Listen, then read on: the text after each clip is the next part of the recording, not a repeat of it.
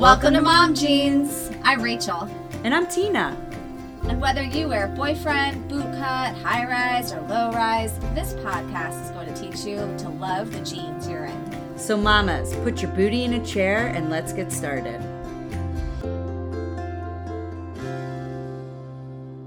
Welcome to episode three Your Genes. Your DNA is essentially a long molecule that contains your unique genetic code. And when a baby is forming in the womb, the continual splitting of the DNA allows the fetus to continue to form. Your DNA formation is completely out of your control. Yet, so much of our external appearance and body shape, which is determined by our DNA, is advertised to us as changeable. So, what does this all have to do with mom genes? Today, we're going to discuss what is in your control and what is simply your genetic makeup. Tina, I cannot wait to hear what you have to say about this because I know this is going to be your jam. Yep. So, Rachel and I thought it would be cool to research how each of the body parts we are talking about today rates in regards to our genetic makeup. And basically, this is what we found. Research rates our genetic traits as high, medium, or low heritability. Heritability is basically how well differences in people's genes account for their differences in their traits. So here are some high examples, which basically means nothing about the environment will really affect it. So those are eye color, height, finger length, shoe size, and blood type. I thought it was the coolest thing when I noticed that my son had some genetic traits that were specifically from me and specifically from my husband. So, for example, he has detached earlobes, which comes from me. He has a dimple on one of his cheeks, which comes from me. And then he also has this really cool dimple above his lip, which I don't have, but my husband has. Uh, and he can roll his tongue, which my husband cannot. So I thought that was really cool. What do your kids have, Rachel? Have you noticed that? I've noticed that my kids' behaviors are a lot more genetic than I would have realized. Um, as far as physical characteristics, there's definitely eye shape, nose shape, hair color, all of that. That just this is who they are, and it's really cool to see how they look like someone. Yeah. As he's growing up, I'm just like, oh my God, that came from me yeah. specifically. And I love it. Anyways, back to this. So some medium examples, which would be strong genetic factors, but environment can influence them, are things like IQ, diseases, and weight. Because I thought it was interesting that weight was a medium trait, I tried to dig in a bit more into the research about genetics in our body. And I did find that genetics does play a role in how full you feel, your appetite levels, and how your body burns energy. However, I was really, really frustrated because most of these studies or articles were all talking about weight in regards to weight loss. Like, why can't I just find information without finding weight loss associated to it? So, unfortunately, I couldn't find an unbiased study that was giving me information about our body and genes that didn't have to do with changing the body through weight loss. Ultimately, genetics do play a role in our body, but environment also plays a significant role. We do have the genetic makeup of our family, but ultimately do have the power over our lifestyles. And then low examples would be no genetic factors at all and its only environment would be things like learning a specific language or a specific religion. So even though I thought that our weight should be a high rating on this scale, it's actually a medium. We can alter it, although our genes will push it back to its normal place. Like we have a set equilibrium where we like to, where our bodies really like to flow, but but we can manipulate that and fight our genetics. Uh, this would be an example of how it would be altered that it isn't a societal diet or restriction. If you are a professional athlete, you're going to override your genetics because your environmental factors are so extreme. So if you're working out multiple hours in a day, and hopefully eating enough to support that, you are going to possibly change the way your body will naturally be shaped if you weren't an athlete or working out. I like that example because for so many people, they look at what they would maybe see as the ideal body type and say, look, it is achievable. And to a certain degree, this whole concept of genetics that we're going to discuss today is that just because it's achievable doesn't necessarily mean it's genetics. So you can potentially achieve an ideal body type for a cyclist if that's your athletic ability. But the second you change your regimen, your body is going to naturally go back to where it genetically needs to be and predisposed to be. Exactly. Yeah. So, like, you can fight it, but it's going to push back. If you let it go, it'll return back to where it likes to be. Yeah. So, really, the only lowest examples that we have, or the only low examples that we have where it's absolutely no genes and all environment, like I said before, which is like a specific language or religion religion, but it's things that we're doing to our bodies, like tattooing or dye- dyeing our hair or plastic surgery, you know, if that's what you end up choosing to do. I also really appreciated when my son was young how his hair would really bleach out in the summer. It was genetically just what what happened to him, but it made my uh, non-natural highlights look very natural as well because we now had matching hair color. But so, for the purpose of this podcast, when we discuss a physical trait that often quote unquote bothers moms or is a source of advertisement as something we can quote unquote change, we'll let you know if it falls under the high, medium, or low category of heritability. For me, as a psychotherapist, I'm much more fascinated by the nature versus nurture debate, which is largely discussed regarding behavior and environmental triggers that affect how people end up in life. But because we're talking about the DNA aspect right now, a parent and a child share 99.5% of their DNA. So the term heredity refers to what causes people to be different from one another. So nature is our heredity and nurture is our environment.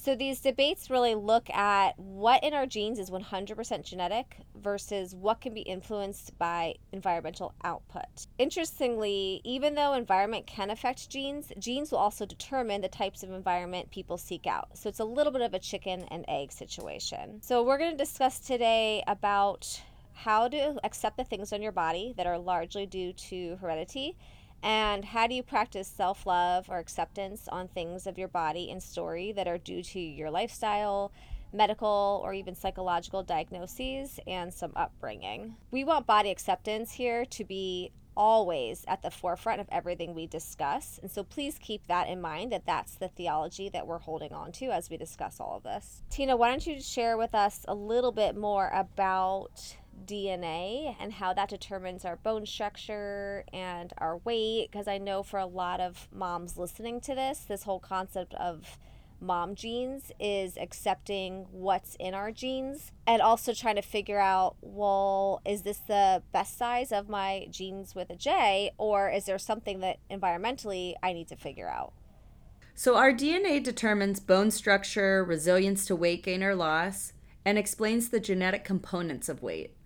We are only really going to discuss generalities of curves and bone structure in this episode because in our next episode, we're going to dive into the weight part. So, as a dietitian, I believe that we all have a certain body design in which we and our bodies are the happiest. And ultimately, that may trigger a lot of people because, and cause slight arguments. But when working with individuals that have been trying to fight their body's natural genetic design, I found that really in the nutrition rehabilitation, the individual's bodies really always returns to its happy place, whether or not I force it. And I always communicate when working with individuals that there's no way that I possibly can know where your body's going to end up. A lot of the times I'm just meeting the person initially or only working with them a few times and people are really asking me what's going to happen to my body. And it's impossible for me to know. But what i do know and i'm 100% on is that in this process your body knows what to do and it's going to return to its place because it's your genes. Your genes are driving that. So i don't need to control it So, that being said, our bodies do have that natural balance equilibrium and equilibrium and is designed a certain way so it can function at its best. Meaning, if we are in homeostasis, our body is functioning the way it's supposed to be.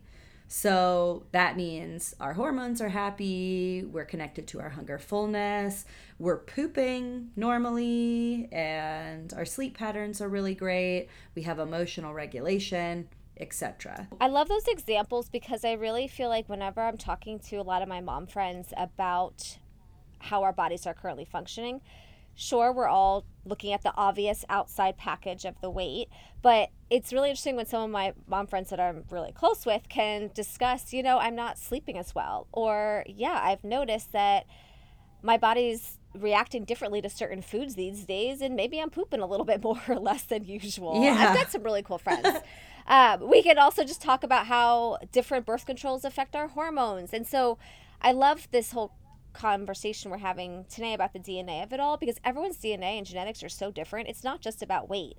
One person's going to react differently to a, the same IUD as someone else. One other person's right. going to be able to eat certain types of food, the other person's not and has nothing to do with the outside package. So I appreciate right. those examples. What we want people to really understand is accepting your genetic makeup is much more than just about accepting your weight. The other yeah. thing that I thought was interesting is bone structure.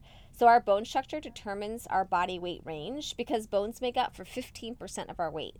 So, how clothes fit us, according to our curves, has a huge piece of what our bone structure is. And the ease of which we develop muscle mass is also a piece of genetic makeup. Again, I really try to encourage my friends to let go of the number on the scale and let go of the number on the pants label and really understand that your body is uniquely yours and you cannot control your bone structure, you cannot control your muscle mass, you cannot control a lot of different aspects of that. And so body acceptance is complicated for sure. And how our butt and boobs are in proportion and cannot be changed. We can't fight that. It's our bodies. So we all have a certain body type that we really cannot shift unless we are changing it through that low heritability. So plastic surgery, tattooing, you want to tattoo makeup on your face, go for it. But that's you can't you can't shift it. Uh, some people believe that we can target gain lose with exercise. So, Rachel, when you're saying, hey, we can't change our muscle mass, the first thing that pops in my head is some people are really going to argue that and say, yeah, you can. Like, I could lift the crap out of my upper body and really bulk up here. But what we're saying is, is that certain people develop muscles really easily and others don't. Like, for the longest time, I had a six pack. I don't remember the last time I did any sort of ab workout, but my genetics allows me to really hold on to muscle mass really well. I don't have a six pack anymore, but that's okay. You know, so that's what we're talking about when we say that muscle mass really can't be changed. That's a good example. My husband and I were chatting the other day when we were out by the pool because in Orange County, the body types are uh, pretty equal to society's expectations, and so mm-hmm. it can be a mm-hmm. little triggering at times. Yeah. So anyway, my husband and I were chatting about it, and I asked him if he ever got insecure about his body type and if this is a thing for him. And we are going to chat about dad bods later in this season.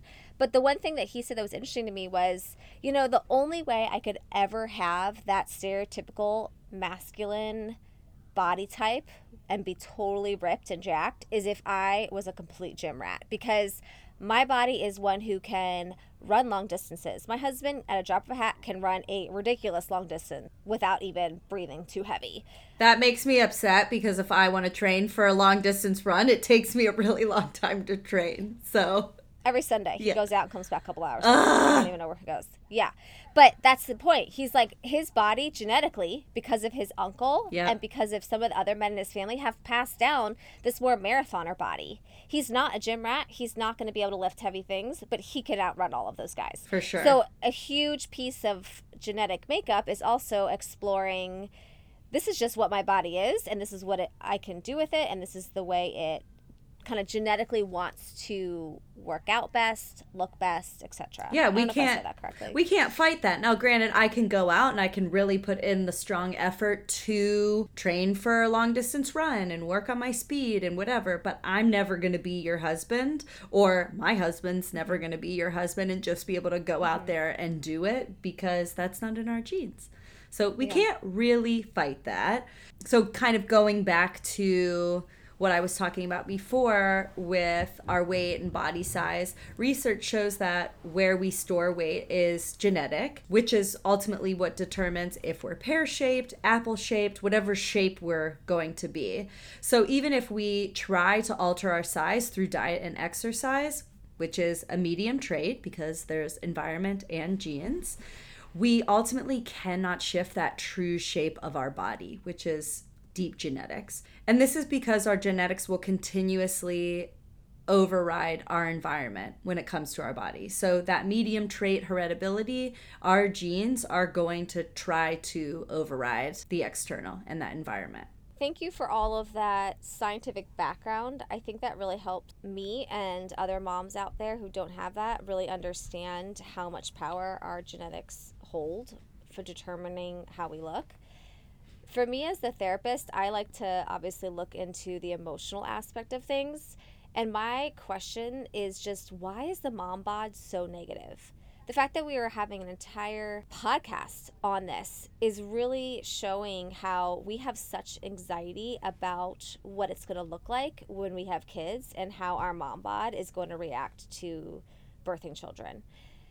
I think the fear of becoming your mom has become something that is really been marketed to. It started in the 1960s with Weight Watchers. It was actually founded by a woman named Jean who described herself as a frustrated, overweight housewife. So much to read oh into that goodness. statement. Who was basically saying none of her fad diets worked, maybe because of her genetics. Or because fad diets don't work. Yeah, or that. and she got her other mom friends to basically form accountability support groups to help change the mom bod. It started as a way to build empathy and support around moms, but within a few years, all these moms were so desperate to fight this mom bod and putting so much money into this concept that within a few years it was sold to Heinz, the ketchup company, for millions of dollars. And then 20 years later, it was sold for $700 million.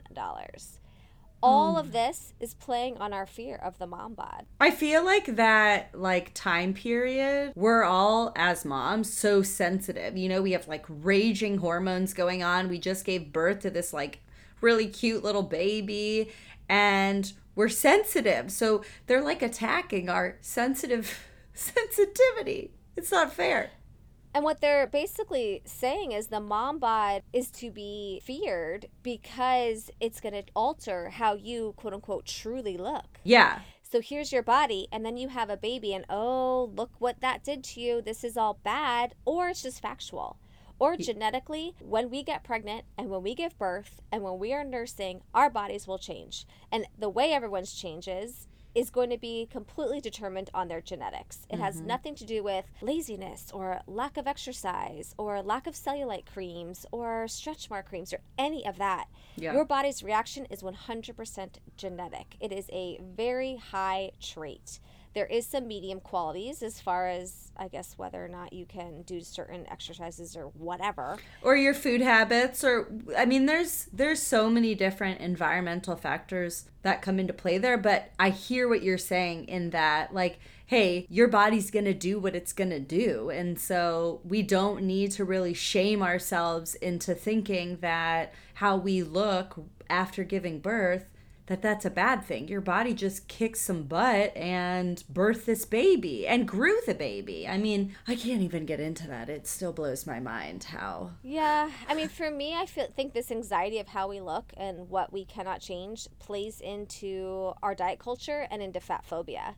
I think educating moms on the health at every size episode, which we'll go into next episode. Mm-hmm is really helping them understand how much of our fears of other people judging us, our fears of losing control of our body, and our fears of not being good enough are all still tied to these cultural stigmas of weight and size. I just feel like we need to stop putting so much meaning on our shapes and our sizes, especially if our health is fine, and accepting our genetic makeup is the big way to do that. Whenever I talk to young women, they all express how much fear they have that having children will impact their bodies and launch them into a whole new level of body dissatisfaction.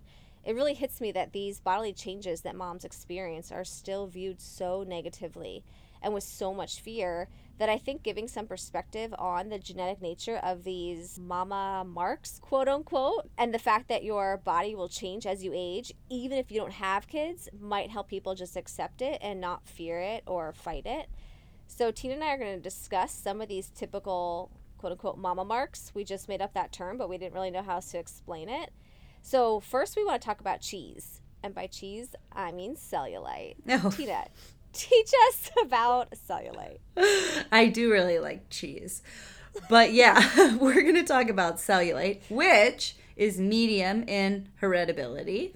Okay, so what is it? Why do we get it? And is there anything that we can do about it?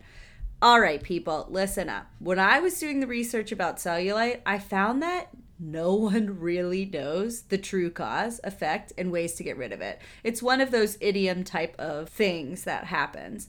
But the reason behind it is that there that no one knows is that there's too many factors that ultimately can influence it. But one consistent trend is that our genetics are highly involved. I'm going to explain what cellulite is and then I'll dig a little bit deeper.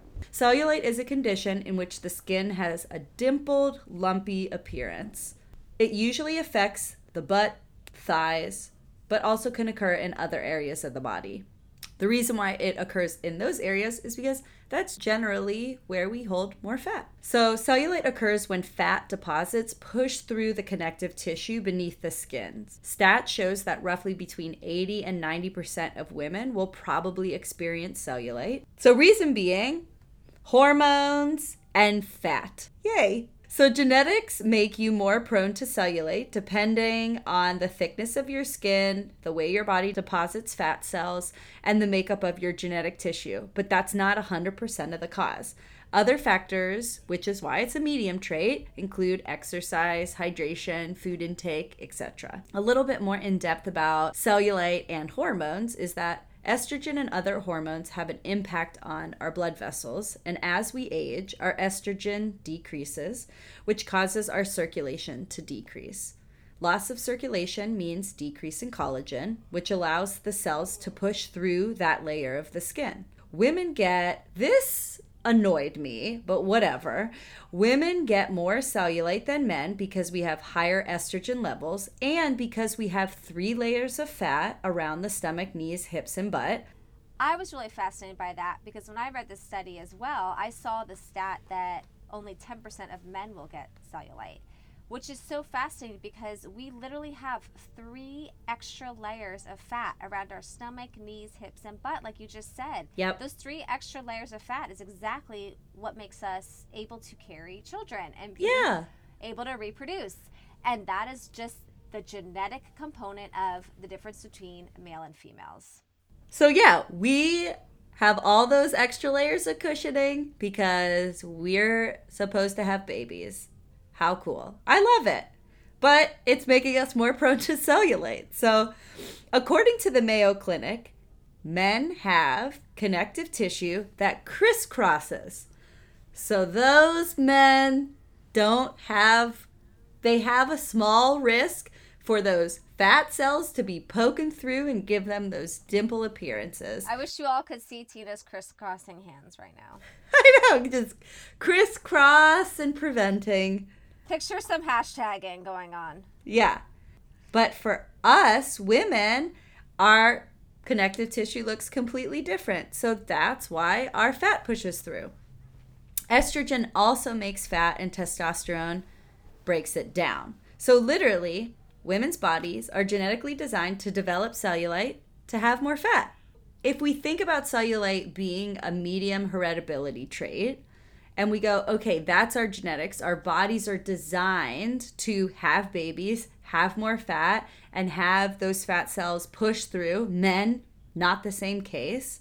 We can we can't fight those genes, but we can engage in positive behaviors to allow our bodies to be healthy and well. So, things that we can do, behaviors that we can do to make sure that we have healthy habits are things like moderate and gentle exercise, staying hydrated, having balanced nutrition, engaging in self care. Those are all things that make this a medium heritability, and that's our environment. So even though you can engage in all these environmental behaviors, if your genetic makeup is for cellulite, the likelihood of you developing more cellulite is higher than someone who is not predisposed for cellulite. So I always encourage people to make their health a priority by engaging in these positive behaviors, but beyond that, we can't fight our genetics. Rachel, what can we do about this? Well, like you said, while some exercise weight loss, and baby oils are said to decrease cellulite, it's not that it's getting rid of fat cells. It's literally increasing circulation and potentially, I say potentially, breaking up those fatty deposits. But the fat cells will always remain. Genetics just determine how they settle to produce that dimply look in the skin. So, cellulite or lack thereof isn't about being fat at all, it's about your circulation and your tissues.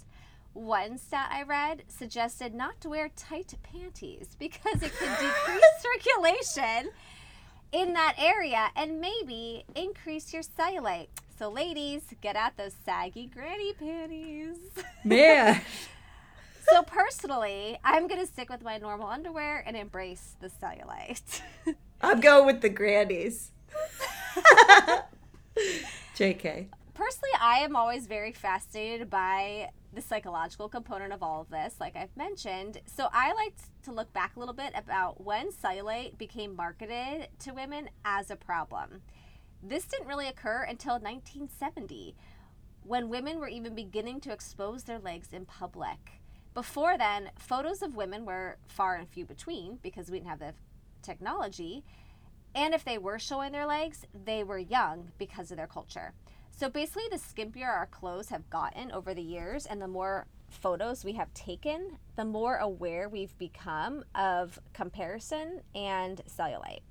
So the bottom line is cellulite has not become more of a problem. It's the increased beauty obsessed culture and the marketing that has actually marketed cellulite as an issue. My gosh. There's actually a fun hashtag out there on social media that's trendy right now. It's hashtag cellulite, where people are just embracing their cellulite and enjoying the beach and loving it and accepting it. I love that. We're also going to link in our show notes some fun scientific articles about cellulite so you can read more about this topic. All right, let's talk about spiders. And I don't mean the creepy collies. Yeah, spiders. I mean varicose veins. Personally, I am very fascinated by this because my mom has varicose veins that are pretty severe. My mom has varicose veins. There you go. And yay! There is a huge genetic history in varicose veins, which is very fascinating to me. Yeah, so we're going to chat about varicose veins now. This is a medium to high heritability. So, what are varicose veins? Varicose veins are twisted or enlarged veins, and any vein can become varicose. They are more likely to occur in your legs because standing and walking put pressure on these veins. So they are both cosmetic and possibly painful. Growing up, I always remember my mom complaining about her varicose veins in her legs, and some of them are pretty gnarly and they look super painful.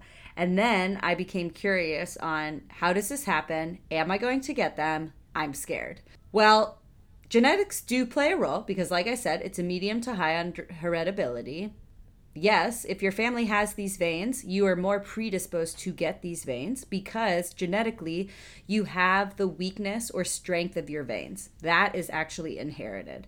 Basically, what happens is the weak or damaged valves of the veins can lead to varicose veins. Arteries carry blood from your heart to the rest of your tissues, and veins return blood from the rest of your body to your heart, so the blood can be recirculated. To return blood to your heart, the veins in your legs have to work against gravity. So it's like pumping it all the way up your leg. Muscle contractions in your lower leg act as pumps, and elastic vein walls help blood return to your heart. Tiny valves in your veins open as blood flows towards your heart and then closes to stop blood from flowing backwards. Unfortunately, if you got the weak veins, the blood can flow backwards and pool in the vein, causing the vein to stretch or twist. I mean, that just sounds so gnarly. I mean, I feel like we have a new insecurity. Are my valves weak? Are my valves weak? Gosh. Oh. So, if genetics play a huge role, then to me, why does my mom have them and I don't? So, let's look at how the environment plays a role because my mom has them, I don't. This is what I want to know. So, many environmental factors contribute to varicose veins. Some of them are hormone changes in females, the pressure of the pregnant belly, our age, our overall weight, frequency of exercise, just sedentary lifestyles, so which could be a job. These all can contribute to the weakness of our veins. However, it is not a cause and effect type system. Plenty of high moving, exercise loving, non desk job working people develop varicose veins. I really agree with that example you gave of the exceptions because my mom has some severe varicose veins and my sister inherited them, but I didn't, even though in every other way of the word, I have my mom's body. Yeah. Like I said last episode, we look so much alike. And yet, my sister got the veins. Ironically enough, she was a teacher. She stood at work. I sit as a therapist. She had two pregnancies. I had three. So I, quote unquote, should technically be the one to develop it, but she did. Genetics were 100% at play with us. Yep. The example you gave about how high moving, exercise loving people still develop varicose veins, I have a friend who really feared that pregnancy would lead to varicose veins and becoming her mom because she knew the genetic chance was very high. She exercises very regularly. She is high energy. She's always moving. She did not have a sitting desk job. She got veins and she even needed to have a little bit of a procedure to take care of them because they were getting really painful. So again, I looked at why do we have this fear? And she and I chatted about it. Like, what are our associations with this mom bod? For me, I think it's just for me, I think if we peel back the layer, what we're really scared of is age and growing older. I think we're fearful of becoming irrelevant in a culture that really promotes sexuality and attractiveness. I think if you go back to the story episode of our moms speaking negatively about themselves, we then have a negative correlation about these body parts and these quote unquote mama marks. And I think overall, getting older in general in our culture is frowned upon. I think it's a lot less about fear of veins or fear about cellulite and much more about a fear of getting older and a fear of change. So I like to look at the psychological piece of it and I challenge you to dig a little bit deeper into what your fear is actually about. I love that we have this dynamic where it's like, I'm going to give you the science, you're going to tell me all the therapy. Because that gets me thinking. I love it. Thanks, Rachel. I love it. All right, Tina, let's talk about zebras now. Ooh. And I don't mean the animal. I, I mean stretch marks, because that is a big thing that a lot of mamas get very self conscious about. And that is when we start changing in our two pieces for our one pieces. Yes. So, can you teach us about stretch marks? Yes. What the heck are they? So, stretch marks are the middle layer of the skin, aka the dermis, tears when your body grows or changes rapidly. These small tears below the skin have different textures and colors depending on the age of the tear and your skin tone. And they happen because your body is stretching or growing faster than your skin can keep up. This causes the elastic fibers just below the skin to break or tear. So stretch marks are high on the heritability scale. So how much of our behaviors and self-care can battle our genetics when it comes to stretch marks? Well, according to research, it shows that there is not much you can do to prevent stretch marks if you have a high genetic predisposition to getting them. I mean, it doesn't hurt to ensure that you're drinking enough and hydrated, eating balanced, taking care of your body to help either heal the marks or decrease them. However, genetics plays a very strong role in the development or whether or not you're going to get stretch marks. I will say that I held my baby in my body for 41 weeks and six days, and my belly towards the end of my pregnancy got so big that I could put a full dinner plate on my belly and not touch it. So it was huge. I didn't get stretch marks because my mom doesn't have stretch marks, my grandma doesn't have stretch marks, her mom doesn't have stretch marks. Well, she's not here anymore, but you know what I'm saying. So if I was gonna get stretch marks, I would have gotten stretch marks that's a good example that it's not necessarily anything you can or cannot do. It is what it is. Many people develop stretch marks at young ages, middle school and high school during growth spurts. And that is absolutely inherited because they probably have weaker collagen. So, my husband has stretch marks because when he was younger, he hit this massive growth spurt and grew like five inches in two months. And he actually has stretch marks on the front of his hips. So while this is not necessarily always a mama mark, it is also something that can happen more in pregnancy due to the collagen and the hormone changes. There is nothing we can do to prevent them, despite what beauty product manufacturers say. Lotions, cocoa butter, they can make the skin smoother and they can keep it hydrated and make it less irritated, but they will not prevent stretch marks. So, ladies, wear that two piece with pride. Wear it. I will say that there really are some nice one pieces out there. So if you wear a one piece, do it up. But if you really like your two pieces, go for it. As a dietitian, not only do I work with individuals about their relationship with food and exercise, but I do a lot of body image work. And through nutrition rehabilitation, a lot of my clients have had bodies that changed and therefore some stretch marks. So I really think it's a good point to bring up that how can we heal our body image, our negative body image, or if we do have negative body image, how can we move into a phase of accepting our bodies? So, from my perspective, one of the best angles is making sure that our body, food, and exercise self care is implemented into our life routine. I love working with my clients on body image and feel like I could talk for days on body image, but most of them become frustrated with this process because it means we have to start talking to ourselves nicer. So I always use the example that imagine with this is with my clients that imagine every time you come into my office for session and instead of me greeting you with a nice greeting i yelled at you or told you a negative statement that you're saying in your head or whatever like you're you look like crap. You would either never come back to me because ultimately I would be a terrible dietitian, or you would not feel safe in my office. Or, worst case scenario, you would start to believe those statements that I was saying. Well, that is what we're doing to ourselves when we're saying mean things to ourselves, or we're shaming our bodies for stretch marks, or varicose veins, or things that are really out of our control. So, what I work with on clients is figuring out how to take care of your body through nutrition, exercise, rest, and self care, but also challenging the language in which we talk to ourselves. And I couldn't do that without the lovely help of our therapist friends. What do you think, Rachel? I think that everyone has such a beautiful DNA that is formed before our moms even knew we were pregnant. I have so much awe for the creation of humanity. And I just feel that life is difficult enough.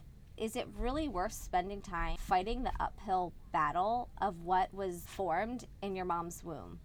Trying to change your genetics, what kind of impact is that going to have on your self esteem and on your thoughts? I'd rather spend time at night reading parenting books and figuring out how to wrangle my little tribe than rubbing cellulite cream on my ass and trying to wrangle my cellulite. I'd personally rather splash in the pool with my kids in whatever bathing suit I feel comfortable in than hiding underneath a towel and covering my stretch marks. I just really believe that we need to have just some gratitude for our DNA, gratitude for our genetics, and let go of any of the judgment associated with any of our bodily changes and tell the beauty industry that their money is not going to go here. It's not going to go on our body. I talk to my clients a lot about the concepts of guilt versus shame.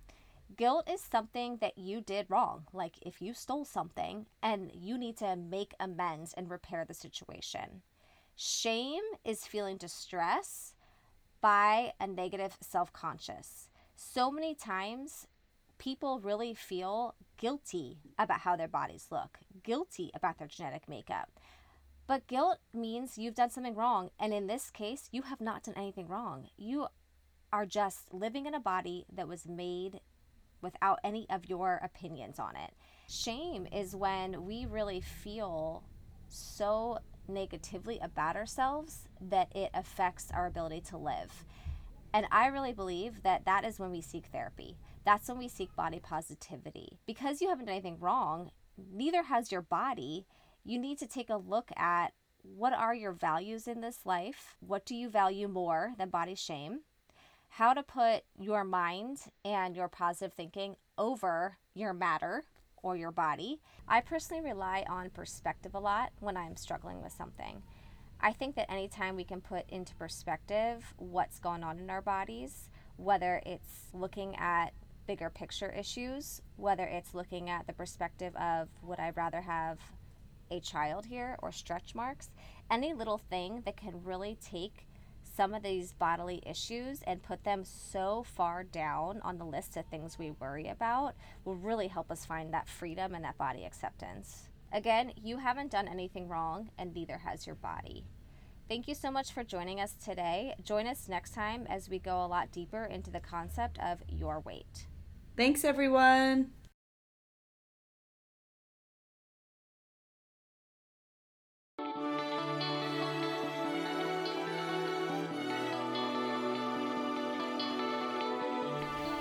This episode of Mom Jeans was produced and edited by Rachel Coleman and Tina LeBoy.